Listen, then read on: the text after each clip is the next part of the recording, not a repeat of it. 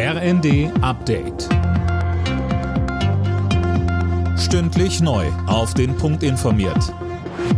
Ich bin André Glatzel. Guten Abend. In anderthalb Wochen läuft das 9-Euro-Ticket aus und die Politik streitet weiter darum, wie es danach weitergeht. Bundeskanzler Scholz nannte das Ticket ein Erfolgsmodell. Die SPD fordert schnellstmöglich Beratungen mit den Ländern über einen Nachfolger.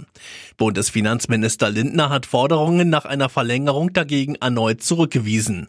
Er sagte in der ARD, das würde 14 Milliarden Euro kosten. Geld, das uns fehlt für die Bildung, Geld, das uns fehlen würde für die Investition in das Schienennetz, also die Modernisierung. Da muss man sagen, die Idee eines kostenfreien ÖPNV, das wäre nicht nachhaltig und am Ende führt das auch nicht zu ökologisch verantwortbaren Entscheidungen, welche Fahrt muss ich unternehmen und welche nicht.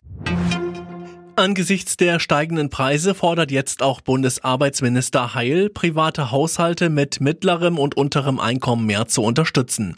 Die Linke fordert unterdessen ein Wintergeld. Gegenüber der Rheinischen Post sprach Fraktionschef Bartsch von 1500 Euro pro privatem Haushalt.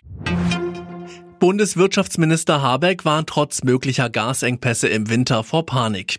Ohne jegliche Gaslieferungen würden die deutschen Gasspeicher für eine Versorgung für etwa zweieinhalb Monate ausreichen, sagte er bei einem Bürgergespräch. Doch dass kein Gas komme, das werde nicht passieren. Habeck sagte weiter, Gelingt es Deutschland, 15 bis 20 Prozent Gas einzusparen, das ist viel. Dann haben wir eine richtig gute Chance, über den Winter zu kommen. Aber das ist natürlich ein Modell mit vielen Faktoren. Wie kalt ist der Winter? Wie viel Gas kommt wirklich an? Wie viel sparen die Leute ein? Wie viel beteiligt sich die Industrie und so weiter und so fort? In der Fußball-Bundesliga marschiert der FC Bayern zum Saisonstart weiter vorne weg. Dank eines souveränen 7 zu 0 in Bochum bleiben die Münchner ohne Punktverlust und sind Tabellenführer. Zuvor trennten sich Frankfurt und Köln 1 zu 1. Alle Nachrichten auf rnd.de